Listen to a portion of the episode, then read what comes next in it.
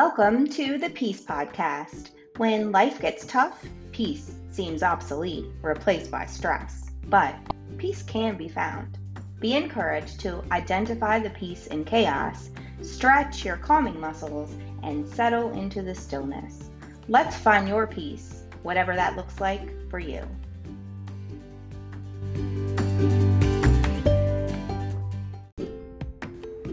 Welcome to episode two of the Peace Podcast. Just give me forgiveness, whatever that looks like.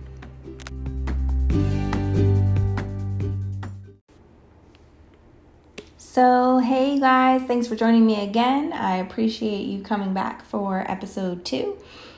Today's episode is centered around forgiveness, and forgiveness has many different facets. So, we're going to be talking about a couple of those. When we think about forgiveness, we think about apologies and accepting apologies and understanding wrongdoings. And all of those are definitely parts of forgiveness. Um, but when we're talking about giving ourselves forgiveness and accepting forgiveness in our life, we have to first identify what it actually looks like before we can even expect it or accept it from other people. So, forgiveness is not just pretending like something didn't exist or happen. Forgiveness is setting a clear expectation for what you deem to be forgiven. So, when someone is forgiven, you might feel like, well, they expect the slate to be wiped clean. That isn't always true. The thing that requires forgiveness still exists, but the consequences or the ramifications of that thing that you are producing are no longer there. So if you forgive someone for something that they've done, it doesn't mean that you forget that they've done it to you it also doesn't mean that you don't change your interactions with them, but it means that you're not holding them to the flame anymore for their wrongdoing. Same thing is true when you forgive yourself for something. So you may still think about it, you may still wonder why you did whatever that thing is, but you're not quite holding yourself to the same um, consequences as you may have in the past. You may have beat yourself up about it, you may have replayed it in your brain a million times. You're not doing that anymore because you've forgiven yourself. You've understood that it was something that you did or have done, and you don't plan on doing it again. So you're going to learn from it and move forward. So there are three forgiveness phases that we're going to be talking about today to help us get to the point of forgiveness. Now, my one thing that I um, fester over and pops up to my brain quite often when I think about forgiveness is um, the thing that people tend to judge me the most for.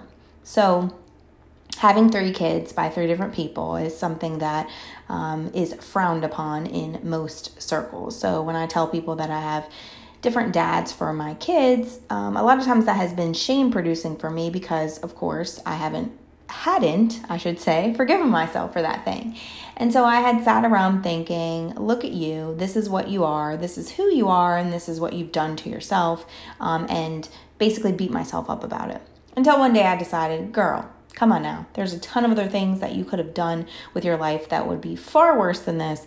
And, well, you've turned it around. So you still have so many things that are blessings and so many actions that you've taken um, that make your life amazing. So don't let these things that you're being judged for become the things that you base who you are off of. And don't let them be the things you beat yourself up over. So, yeah, I would have loved to create the traditional family life for my kids. And when I say traditional, I mean getting married and having kids with that person, my three children with the same person. Um, but life doesn't always happen that way. And well, let's face it, sometimes you make the same mistakes over and over again because you um, haven't quite learned the lesson yet. And um, I love my children. None of them are mistakes. They are 100% um, essential to the life that I'm living today. But if I look back on it, I do wish, obviously, that things could have been a little bit different for them and me. However, I have forgiven myself for the way that I could have lived out my life because I also see the glory in the things that have happened to me because there's so many blessings behind the things that I've done and the decisions that I've made in my past. So, let's talk about the three facets of forgiveness that we really need to focus on to actually have forgiveness in our lives. Now, remember, the things that I talk about aren't universal, so everything isn't the same for everyone. These are just what I've found stumbling along my way that have helped me with forgiveness. So, the first one is stop expecting you from other people. So, oftentimes I've gotten myself into quite a tizzy thinking that, well, if that were me, I would have done this, or if I would have asked me to do that thing, this is how I would have responded. And while that may be true, and while because I live in my own head, it may seem like the right way to respond to something, the reality is everyone is not me. Everyone does not have the same childhood circumstances that I had. Everyone didn't grow up like I did, and everyone isn't an adult like I am. So, therefore, expecting myself from other people is setting myself up for disaster because the reality is people aren't going to react exactly like I do, but also expecting people to do so is basically saying, hey, guess what? Here's an expectation for disappointment because, well, people don't react exactly like you would expect them to, and they certainly aren't going to be a you in your life. So, the way that you get beyond that is to not eliminate expectations because you should, quite frankly, have expectations for different areas of your life but it is to create an array of expectations so that isn't just one clear cut way that somebody can be there for you or um, do that thing that you've asked them to do.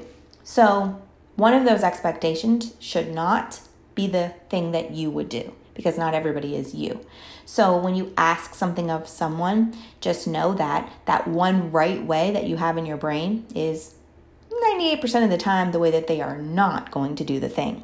So develop an expectation, but have several different ways that that expectation can be met. Because let's face it, expectations are things that we desire, but the pathway to get to them really isn't 100% the most important thing. But when you expect you from other people, you're saying, hey, the only one true right way to do this is the way that I'm asking you to do it. And so if you don't do that way, do it that way, then I'm frustrated and upset with you and also have developed a, sen- a sense of disappointment when it comes to you. But when you truly understand the way that life works and understand that not everybody's you, you have developed an array of expectations. So if they come close to the mark of those expectations, then you can say, okay, awesome. I'm not going to develop a sense of disappointment because this person tried, and though they didn't do it the way that I would have done it, they still were able to come close to the mark of what I've asked them to do. So expecting you from other people is just creating an opportunity for disappointment for your for yourself. But correct creating an array of expectations. I mixed all those words together right there. Creating a, a, an array of expectations allows people to get to the goal without doing it 100% your way. How does that relate to forgiveness? Because when you expect you from other people, then you have a lot of hurt feelings, you have a lot of disappointment, and therefore you have a lot of opportunity to forgive a whole bunch of people. But when you create that array of expectation, then people don't always miss the mark as much as they would have before, and so therefore you don't have to go around with that feeling of disappointment forgiving people for all the ways that they didn't show up as you in a situation because they shouldn't have to because they aren't you. The second way that we can um, deal with forgiveness in our lives is to get rid of the resentment. So, a lot of times when people don't show up as you, though you have that expectation that they should, you feel resentful. And I can tell you that I have done this a million times. So, there have been opportunities in my life where I've said, okay, um, this person should have shown up as me. And so there was mistake number one. But then when they didn't, I felt a sense of resentment toward them. Well, I'm not going to ask this person to do anything again because they didn't do it the right way and they didn't do what I wanted them to do. And so therefore, I have to do everything on my own and I'm resentful of this fact. Which of course you know you take out on everyone around you because resentment doesn't just bleed to the person that you have directed it to, but instead bleeds into all areas of your life. You develop that feeling of, well, if I want something done the right way, I have to do it myself. And that's not always true because, well, there isn't one right way. And also, you don't have to develop this the sense of I have to just do it myself if you steer clear of resentment. So let's say that you gave somebody a task that you would have wanted them to do for you. They agreed to that task. You created an array of expectations and they completely missed the mark. They weren't even close. The bullseye was on the right and they totally went left. Well, you could develop a sense of resentment. Look at how this person showed up. They didn't do anything they said that they were going to do because we had a clear expectation and they completely missed a mark, and I'm never asking them to do anything again. I must do everything myself. Developing a sense of resentment just means that you're going to take on more responsibility yourself and therefore missing any kind of forgiveness. Also, when you place more on your own shoulders, you definitely have to give yourself more grace, which is another area where we miss the mark when it comes to forgiveness. So instead of doing the thing where we say, I knew it, I should have just done everything myself, another avenue would be to say, okay, this person made a mistake, which I've done a million times. So I know that maybe I shouldn't ask that person for this thing again, or I should have had a more detailed explanation of how I wanted this particular thing done.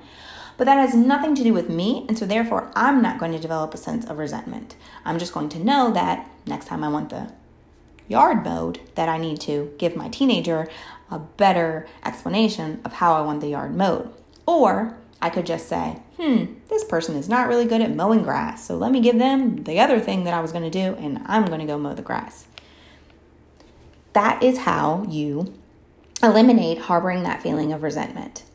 There was, the feeling of resentment comes from not having that array of expectations. But when you develop that array of expectations and someone still mix, misses the mark, it does make you feel like, oh my goodness, I just need to do everything myself. Trust me, I've been a single mother for um, years of my life and have not felt like I could lean on very many people.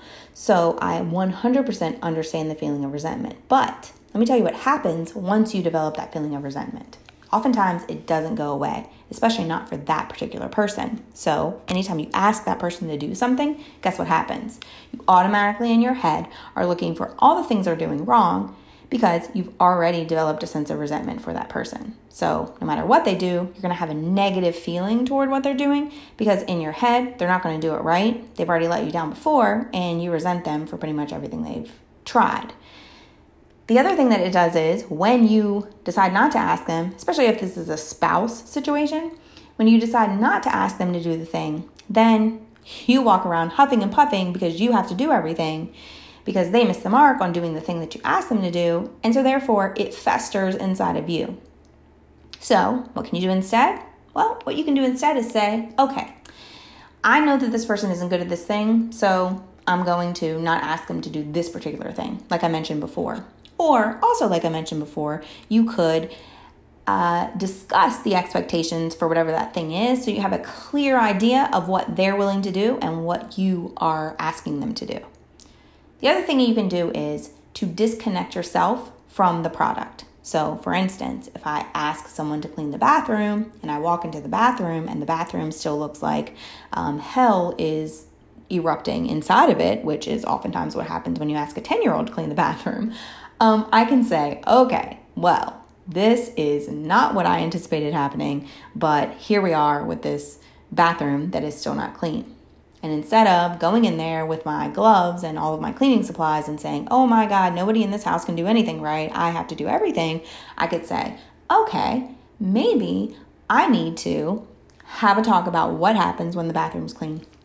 I can tell you what I've done, and I created a list of what the bathroom being clean actually looks like.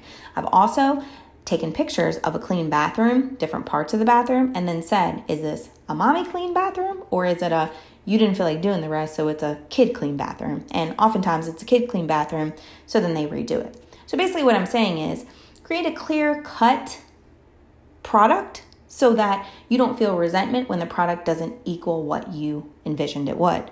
And that way, you can continue to show the clear cut cut product that you guys have agreed on so that instead of developing resentment, you are basically teaching somebody to do something until it's done 100%, instead of walking around half assing things and then expecting you to get resentment and then do the thing anyway. And here's a little side note oftentimes, if someone knows that you're a person who becomes resentful and they don't really feel like doing the thing, they'll do it improperly so that you will develop that sense of resentment and just do it yourself anyway because it gets them out of extra work. A little tidbit I've learned across the way. And lastly, the third facet of forgiveness is that you have to give yourself grace for who you've been and who you are.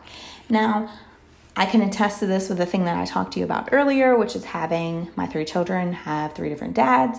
Um, but also, there are so many times where I had an expectation for myself and I have held myself over the flame for not reaching that expectation, and I've continued to hold myself over the flame for years and years and years later.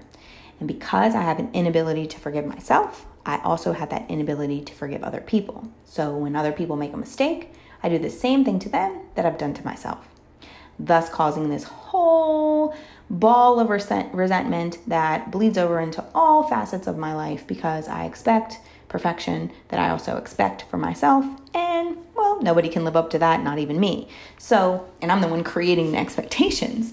So, learning to give yourself grace, learning to understand why you've done the things in your past, why you do the things that you do now, learning the mistakes that you've made and the lessons that you've learned from them can only help you forgive yourself and also learn how to forgive other people. Because if you give yourself grace, then you'll give other people that same type of grace. Thanks for joining me for episode two of the Peace Podcast with Carrie Nicole.